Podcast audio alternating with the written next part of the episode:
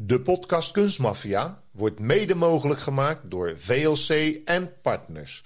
De adviseur die gespecialiseerd is in het verzekeren van kunst, verzamelingen en bijzondere bezittingen. Net als jij zijn ze kunstliefhebber. Met persoonlijke dienstverlening helpen ze klantenambities waar te maken. Kijk op kunst-verzekering.nl voor meer informatie. VLC en partners. Verkennen, voorkomen en verzekeren.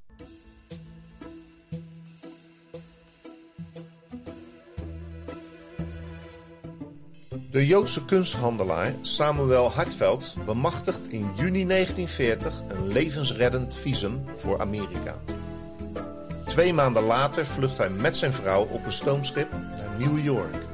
Ze laten alles achter wat ze niet mee kunnen nemen. Waaronder een unieke bibliotheek met kunstboeken en een handelsvoorraad van meer dan 60 schilderijen. Hun huis in een zijstraat van de Mer in Antwerpen, het Otto Veniushuis, bestaande uit de galerie, tentoonstellingszaal en vijf appartementen, wordt door hun zoon Adelain, succesvol jurist, beheerd. Na de oorlog zijn de schilderijencollectie en de bibliotheek verdwenen en het gebouw is van eigenaar veranderd. Geert Sels heeft een reconstructie gemaakt van hoe een Joodse familie beroofd werd van zijn bezit en het onrecht dat tot vandaag de dag voortduurt. Dit is Kunstmafia, een podcast over roof, vervalsing en zwendel in de internationale kunst- en antiekwereld door Rick Bouwman Robert Tettero. Dit is zaak 15. Samuel Hartveld, slachtoffer van de nazi-roofmachine. Deze podcast kwam mede tot stand door een interview met onze journalist Geert Sels, die aan deze geschiedenis een hoofdstuk wijde in zijn boek Kunst voor das Reich. En ja, ik kan niet blijven benoemen hoe mooi dit boek is. Vorige maand bezochten we namelijk Geert Sels in Brussel, waar hij de zaak Hartveld uitgebreid aan bod liet komen. Maar wie was nou die familie Hartveld? Nou, Samuel zelf werd geboren in Nederland in 1878, maar twee jaar later, als tweejarige, ging hij al met zijn vader en moeder, die kwamen uit Rotterdam en Den Haag, naar België. Uh, de ouders van uh, Samuel Hartveld, uh, de man die kunsthandelaar was in Antwerpen, uh, en zijn vrouw die kwamen inderdaad uit Nederland. Uh, ze hebben zich in Antwerpen gevestigd en ze waren daar uh, actief in de haven. Ja, actief mag je wel met een korrel zout nemen. Want ik schrok een beetje toen ik in de archieven ja, op een gegeven moment een paar klachten van degelijke burgers uit Antwerpen las die het niet zo begrepen hadden op de familie Hartveld. En uh, ja, eigenlijk kwam het er een beetje op neer dat vader Hartveld uh, vaak dronken was. Uh, en op de momenten dat hij het niet was, dat hij dan handelaar was in exotische vogels. Exotische vogels? Ja, want je moet weten dat in Antwerpen kwamen natuurlijk heel wat boten uit Latijns-Amerika, waar, waar exotische vogels, allerlei soorten papegaaien, aan boord waren. Hij kocht die dan op. En in Antwerpen heb je nog altijd een, uh, ja, dat is een, een, een, een, fantastische traditie. Heb je nog altijd elke week de vogeltjesmarkt. Dus ik neem aan dat hij daar dan die vogels ging verkopen en in Oostende. En dan het probleem situeerde zich vooral ter hoogte van mevrouw Hartveld, mag ik wel zeggen. Uh, want ik probeer het nu discreet uit te drukken. Ik denk dat zij een soort van uh, escortebureau had uh, voor het bootpersoneel. Dus zij vertrok bij valavond aan boord als ja, verkoopster van van alles en nog wat. En zij kwam diep in de ochtend daarop terug nadat zij een onderhoud had gehad met de matrozen en de bemanning. En wie was Samuel Hartveld? In, in wat ik lees uh, in zijn uh, dossier uh, was hij aanvankelijk toch ook handelaar in exotische vogels. Maar hij heeft al heel snel een, een ander métier gekozen en is er eigenlijk ook heel snel heel goed in geworden. Ehm, eh, in 1921 uh, eh, dan, dan kan hij al zeggen dat hij een, een Rubens uh, in, in voorraad heeft en biedt hij die ook aan op, op verschillende plekken. Dus dat wil zeggen dat hij op dat moment al ehm, ja, heel goed toegang krijgt tot de markt en dat hij de goede stukken weet zitten en, en dat, hij, dat hij ze ook in zijn bezit kan krijgen maar wat je wel kunt zien, dat, dat is dat hij heel snel uh, uh, ja, zijn, zijn uh, galerie eh, vergroot en, en, en, en, zijn handelsnetwerk vergroot. Hij, hij, biedt ook stukken aan, aan belangrijke musea, zien we. Uh, er is ook een heel belangrijke correspondentie van hem met uh, een zekere meneer Burghardt. Dat is een Joodse uh, conservator die aanvankelijk in Berlijn in het museum werkte, maar die, die bekend stond als een hele grote Rubenskenner. En dan zie je dat Hartveld dat, dat die heel lang en, en zeer regelmatig brieven stuurt aan uh. En die correspondentie is trouwens bewaard hier in Antwerpen. En dan, dan vraagt hij raad aan hem. En dan, dan zie je dus dat hij echt al op, op vrij hoog niveau uh, meespeelt. Je ziet ook dat hij, dat hij al vrij vroeg schenkingen doet aan um, Antwerpse musea. En hij, hij, gaat echt al in, in, in de jaren 20, in 1927 als ik het goed heb, uh, in het centrum van Antwerpen, in een zijstraat van de Meer, wat, wat op dat moment toch echt een, een heel voorname buurt is en, en waar tal van uh, kunsthandelaars en, en, en veilinghuizen zitten, uh, gaat, gaat hij echt een heel groot pand laten bouwen. en, en ik heb het ondertussen opgezocht en, en, en bezocht. ja, het is een, een pracht van een Art gebouw met heel mooie groene tegels tegen de muur. Uh, met heel mooi ijzersmeetwerk. Het is in de Otto Veniusstraat. Uh, Venius was een leermeester van, van Rubens. En, en uh, het, het sierwerk is een heel mooie letters Otto Venius. En, en, hij noemt zijn galerie dan ook Otto Venius House. Zo staat het ook op zijn drukwerk. Uh, het, is een groot pand. Uh, het, het, uh, aan de straatkant is, ja, is, heeft het een hele grote vitrine. Dat is dan waar de kunsthandel zat. Maar dan, als je er dan ingaat, dan zat daarachter ook nog een, ja, een, een, heel groot een veilingzaal. En daarboven zaten, over twee verdiepingen, zaten er appartementen. Dus het was echt een heel groot pand, een complex uh, en ik denk dat hij het uh, gezien had als een soort van opbrengsthuis. Dat hij zijn eigen zaak erin uh, ondergebracht had. En dat hij een aantal andere ehm, appartementen ten gelde maakte en daar inkomen uithaalde. In augustus 1940 vertrekt hij dan toch al naar Amerika met zijn tweede vrouw. Hij was toen 62. Hij liet zijn galerie en ook zijn kunst liet hij achter in België. Mhm. In dat pand. Ja. Hoe is jouw inschatting van hoe zo iemand dat zomaar achter kan laten? Mijn inschatting is dat, uh, dat, het een, dat hij de Belgische nationaliteit had. Hij was weliswaar Joods, maar hij had de Belgische nationaliteit. En uh, ja, dat zou dan later blijken dat de nazi's uh, heel lang Joodse mensen met de Belgische nationaliteit met rust gelaten hebben. Uh, het is pas in, uh, in, in 1942. En, en dat is eigenlijk echt wel stuitend om dat document terug te vinden in het archief. Uh, dat een aantal hooggeplaatste nazi's hier in België een bijeenkomst hebben in Antwerpen. Maar dat ze daar wel de beslissing nemen van vanaf nu zijn ook Joodse mensen met de Belgische nationaliteit vijanden. En er zit een, een heel uh, perverse redenering achter. Want op een zeker moment uh, is de, ja, de, de inbeslagnames die zijn eigenlijk begonnen uh, met, met archiefmateriaal en, en boeken in, eh, in België. Maar van langzaam, later is dat van langzaam meer uitgebreid en, en, is dat echt een heel structureel gegeven geworden. En vanaf dat moment spreekt men van de meubelactie. Dus wat gebeurt er dan in die meubelactie? Dat, dat is dat er van mensen waarvan geweten is dat zij vijanden zijn van het Rijk, of van mensen waarvan geweten is dat zij uh, van, van, van Joodse herkomst zijn, uh, dat die eigendommen gewoon ingepikt worden. Op dat moment zijn er al heel veel mensen gevlucht. Op dat moment zijn er ook al heel veel mensen gedeporteerd. Uh, die gebouwen, die huizen, die appartementen, die staan leeg. Dan wordt er contact gezocht met uh, Belgische verhuisfirma's die op uh, heel systematische manier al die huizen gaan leegmaken.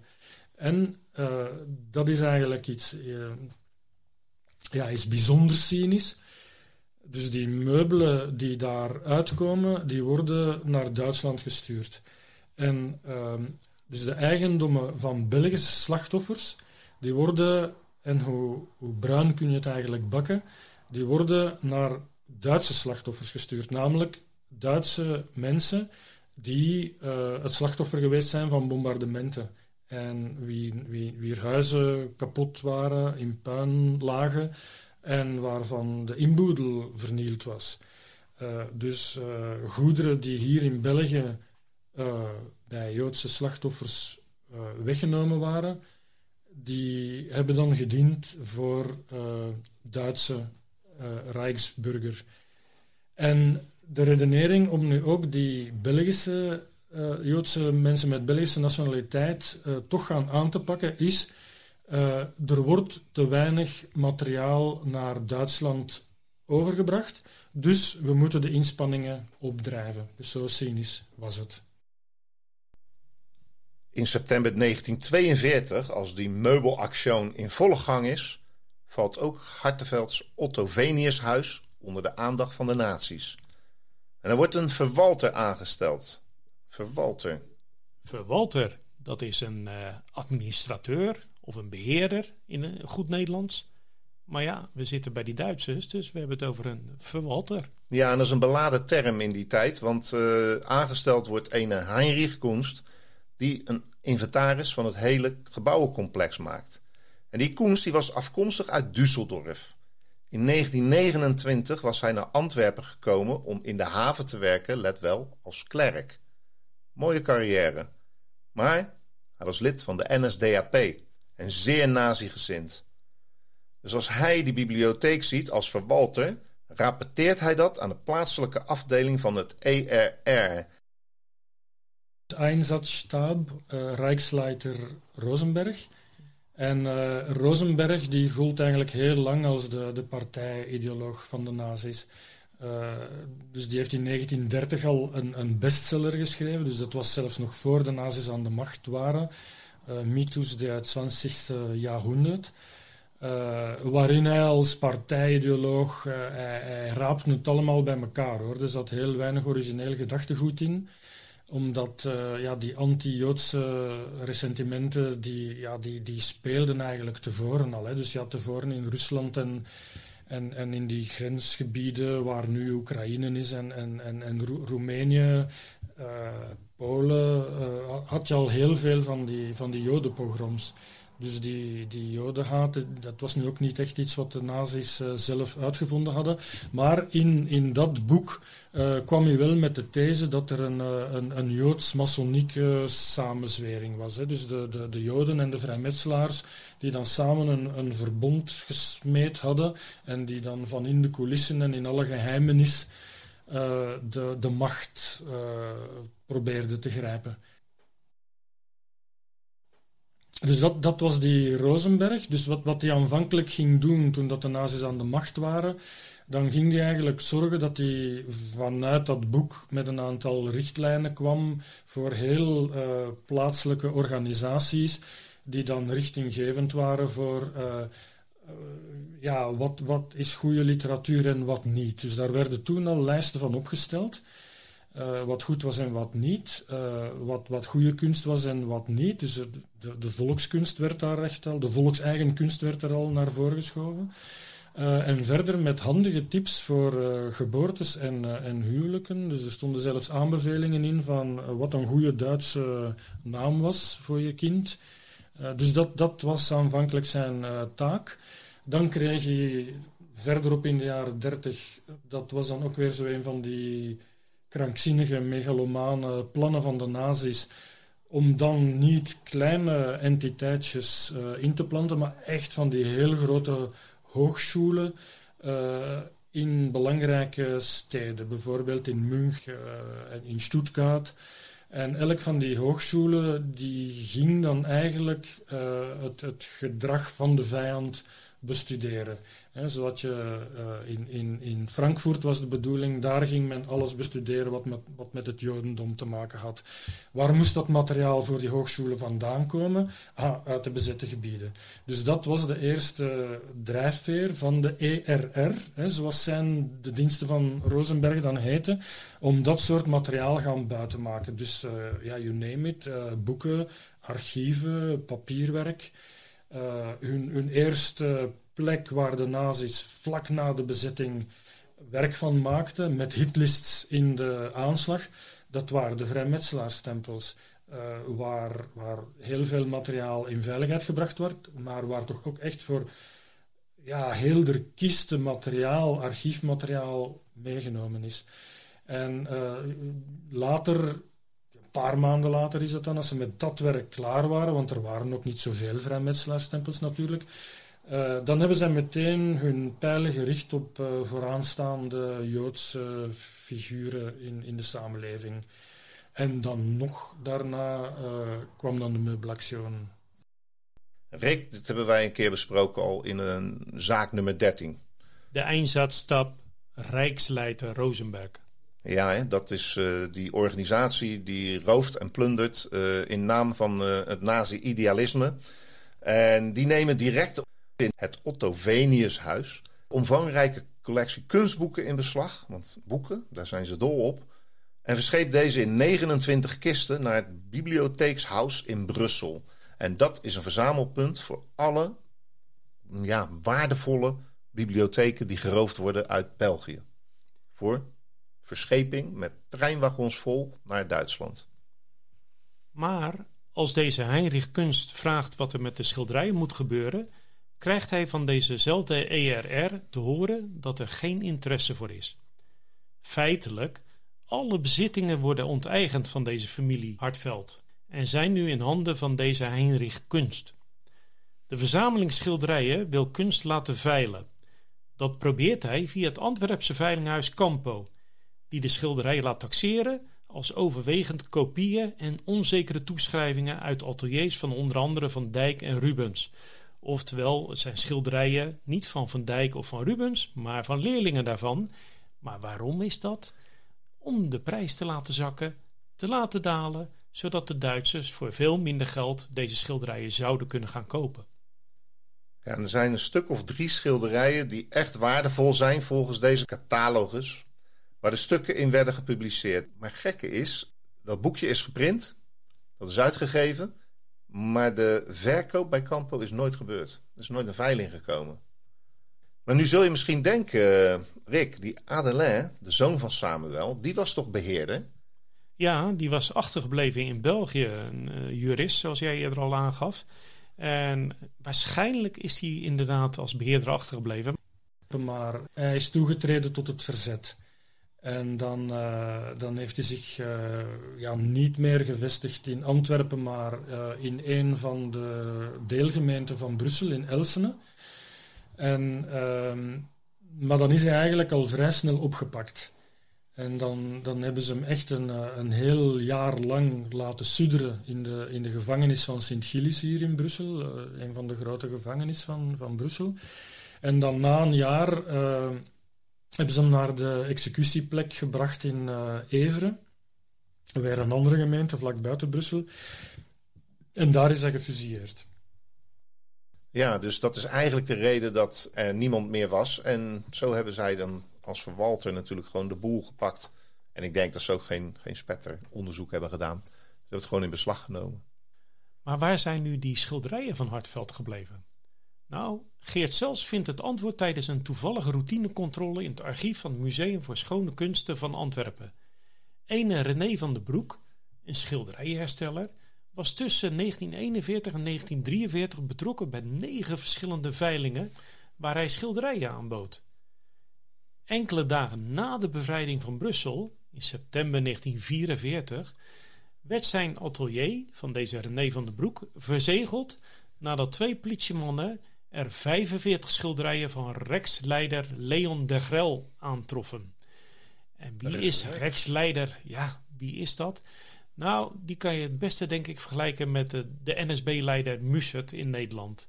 Een Rex-leider in België was een ja, enigszins vergelijkbare organisatie. Een foute dus. Geen leuke club dus.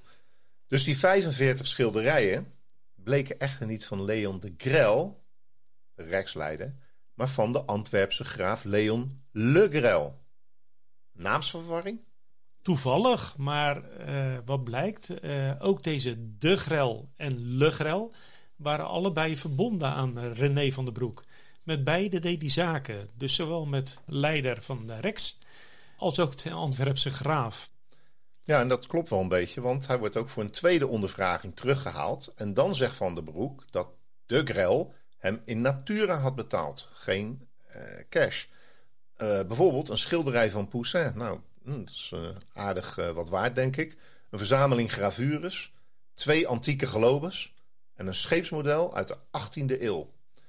Nou, dat laatste, dat model, dat bevond zich in Van, ja, van de Broek noemde mijn tentoonstellingsruimte. Het adres dat hij daarbij opgaf was van Galerie Hartveld. Dus hij had de zaal met de schilderijen gekocht van Heinrich Kunst voor een kwart van de werkelijke waarde. En die van de Broek was tijdens de bezetting bemiddelaar geweest van kunstverkopen die bij Joodse families was weggenomen. Ja, deze René van den Broek was dus zo fout als het maar zijn kon. Echt een foute Belg. Hij had de verkeerde keuze gemaakt om uh, voor de Duitsers te kiezen. Daar had hij later spijt van, vooral na de oorlog uiteraard. En om zijn betrokkenheid te ontkrachten, beweert deze van den Broek dat hij na de oorlog Hartveld ontmoet heeft in Antwerpen. En dat die hem bedankt heeft voor zijn tussenkomst. En dat Hartveld zelfs het beheer van de galerie nogmaals aan hem overdraagt. Maar had hij bewijs? Ja, hij had bewijs, want een paar maanden later kreeg hij zelfs nog een brief van deze Hartveld, waarin zijn dankbetuiging namens Hartveld dus aan Van de Broek werd bekrachtigd. Ja, maar ik las die brief en ik had daar meteen toch een aantal vragen bij. Om te beginnen was er de toon. Het was een buitengewoon luchtige, optimistische toon. Kun je je voorstellen, een man die vijf jaar noodgedwongen in Amerika heeft gezeten en die eindelijk terug op Belgische grond komt, die zijn enige zoon, Adelijn Hartveld, heeft verloren. Zijn vrouw, daar weet ik zeker van dat zij het graf heeft bezocht en dat ze er kapot van was. En dan schrijft die man een heel luchtige, dankbare brief met een heel hoog niks aan de hand gehalte. Dat is één, maar waarin hij bovendien het inhoudelijke voorstel doet, nee, waar, waar, waar hij bovenal, om te beginnen, zijn grote dankbaarheid aan René van den Broek uitspreekt, omdat hij tijdens zijn afwezigheid zo goed zorg gedragen heeft voor zijn gebouw en voor zijn uh, kunstcollectie. Uh, maar bovendien doet hij hem een aantal zeer opmerkelijke handelsvoorstellen. Je zou normaaliter verwachten van iemand die na al die jaren terugkomt en die daar zijn eigendom ziet, dat hij zou denken van ja, dit complex uh, dat, waarvoor ik een hypothecair krediet van 800.000 frank ben aangegaan, nou geef mij dat gebouw maar terug. Uh, maar hij zegt daarvan, u mag dat gebouw behouden en hij zegt bovendien, u mag zelf bepalen hoeveel huur u zult gaan betalen. Ja, ik moet de eerste huiseigenaar nog tegenkomen die tegen zijn cliënten zegt van u mag zelf bepalen hoeveel huur u wenst te betalen. Maar dat was nog niet alles. Hij zegt bovendien dan ook nog eens, u mag nu van heel de stokschilderijen, u mag die als de uwe beschouwen en hem verder verhandelen. Dan zou ik denken, als je een succesvolle kunsthandelaar bent Je komt terug uit New York, dat je toch als de wie de weerga zegt van kom op, geef maar hier die schilderij. Maar dat doet hij niet. Dus er stonden zoveel inhoudelijk opmerkelijke dingen in die brief dat ik dacht van, zou het? Dus ik had er echt heel grote vraagtekens bij. En toen dacht ik van, ja, laat ik dan inderdaad eens onderzoeken wat er met die brief aan de hand is. Want die was wel degelijk, er stond een handtekening, S. Hartveld onder. En ik was in Antwerpen, in het eh, Rubenianum, het grote onderzoekscentrum, waar alle kennis van Rubens ter wereld bij elkaar zit had ik ontdekt dat daar de correspondentie van Hartveld met meneer Burghardt zat, de grote Rubenskenner. En ik had daar op zijn minst een stuk of tien brieven gezien van Hartveld aan Burghardt vanaf eind jaren twintig, in de loop van de jaren dertig, tot zelfs één laatste brief in 1942, toen de post nog net werkte, één brief uit New York aan Burghardt. Dus ik had echt een heel staal van brieven waarvan ik zeker was, die, zijn zeker van Hartveld. En ik heb heel dat pakket uh, brieven aan een schriftdeskundige bezorgd, die ik niet ken, die een beëdigd schriftdeskundige is, die werkt voor uh, advocaten en voor rechtbanken. Uh, ik heb hem daar ook voor betaald om te zeggen van kijk, kunt u met uw turbomicroscoop, want dat was het wel, ik heb er eens mogen in kijken, het was verbijsterend. Kunt u met uw turbomicroscoop eens kijken naar die ene brief waarvan Van de Broek zei dat die van Hartveld was, en kunt u kijken naar al die andere brieven waarvan we zeker zijn dat ze van Hartveld waren. Ja, toen kon je eigenlijk gewoon puur op basis van de bladspiegel al vaststellen dat meneer uh, Hartveld uh, uh, een, een, immens, een immens leed aan horror vacui, dus angst voor de lege ruimte. Hij tikte zijn brieven vol van links op de pagina tot helemaal rechts tot zijn letters bijna van de pagina vielen. hij hield, tussen nooit, hij hield ook nooit tussen twee hoofdstukken een, een interlinie aan. Dus hij propte alles op elkaar. En dan kon je zien dat in die brief van, uh, die Van de Broek uh, aandroeg, ja, dat die brief eigenlijk netjes een rechtermarge heeft. Dat, dat daar netjes wel een interlinie gehanteerd wordt. Ja, en toen begon het werk nog maar pas, want toen moest die schriftdeskundige uh, het handschrift, die handtekening van Hartveld nog gaan bestuderen. En bij de letter S alleen al vond hij vijf anomalieën. Dus kun je nagaan in de rest van de handtekening, ja, er waren echt verschillende dingen die, die gewoon echt niet klopten.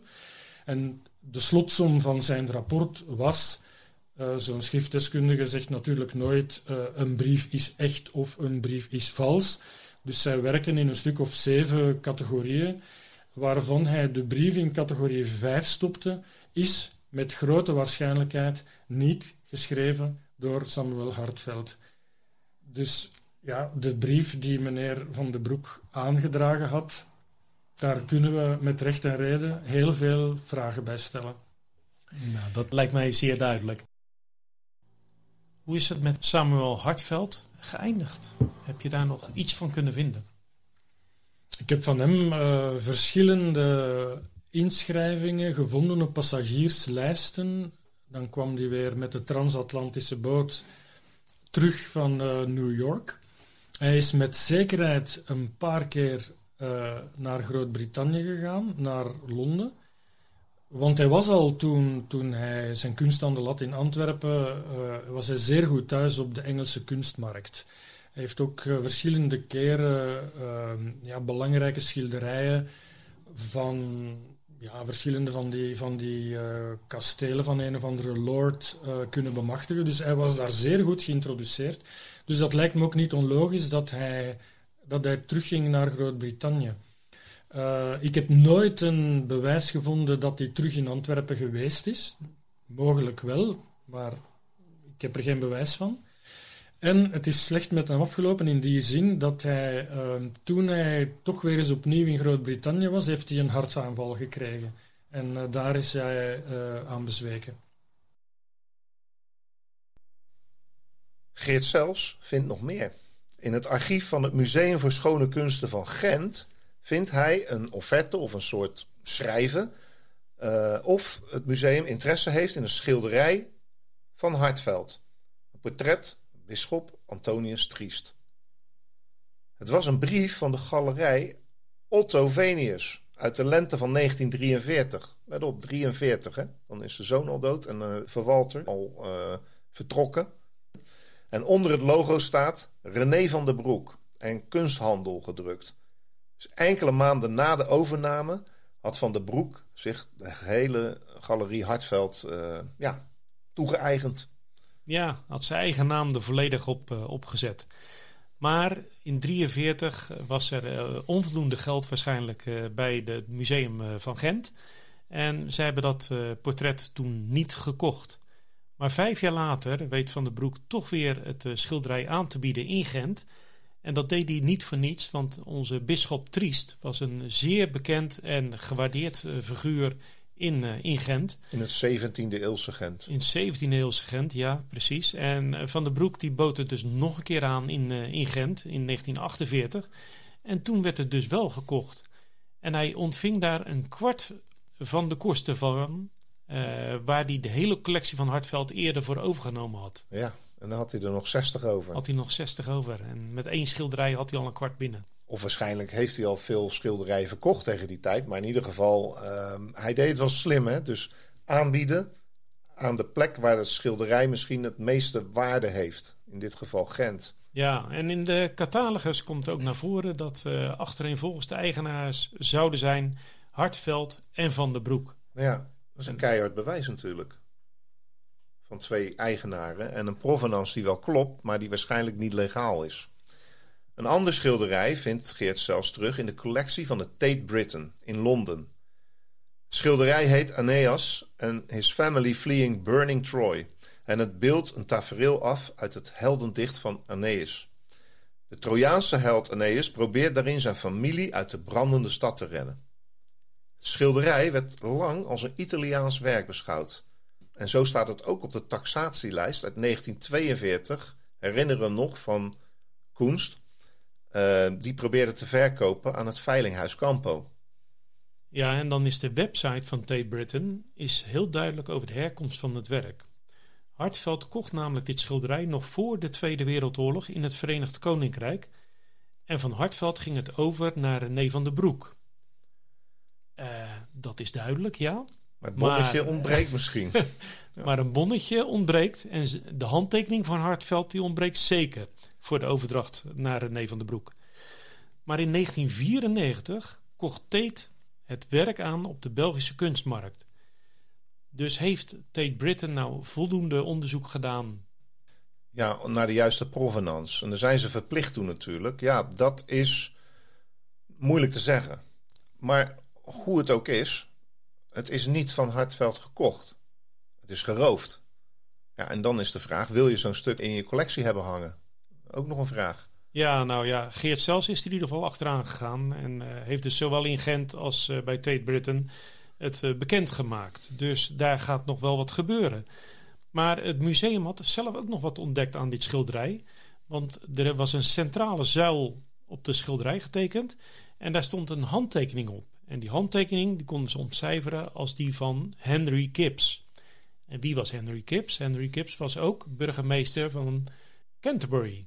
Ja, misschien wisten ze dat stiekem al toen ze hem gingen kopen. Wie weet, maar goed.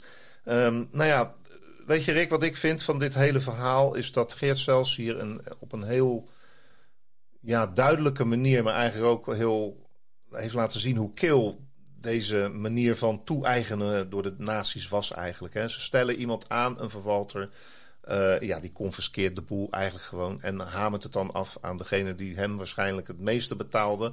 Maar alles wordt ondergewaardeerd en afgewaardeerd en iedereen wordt er rijker van.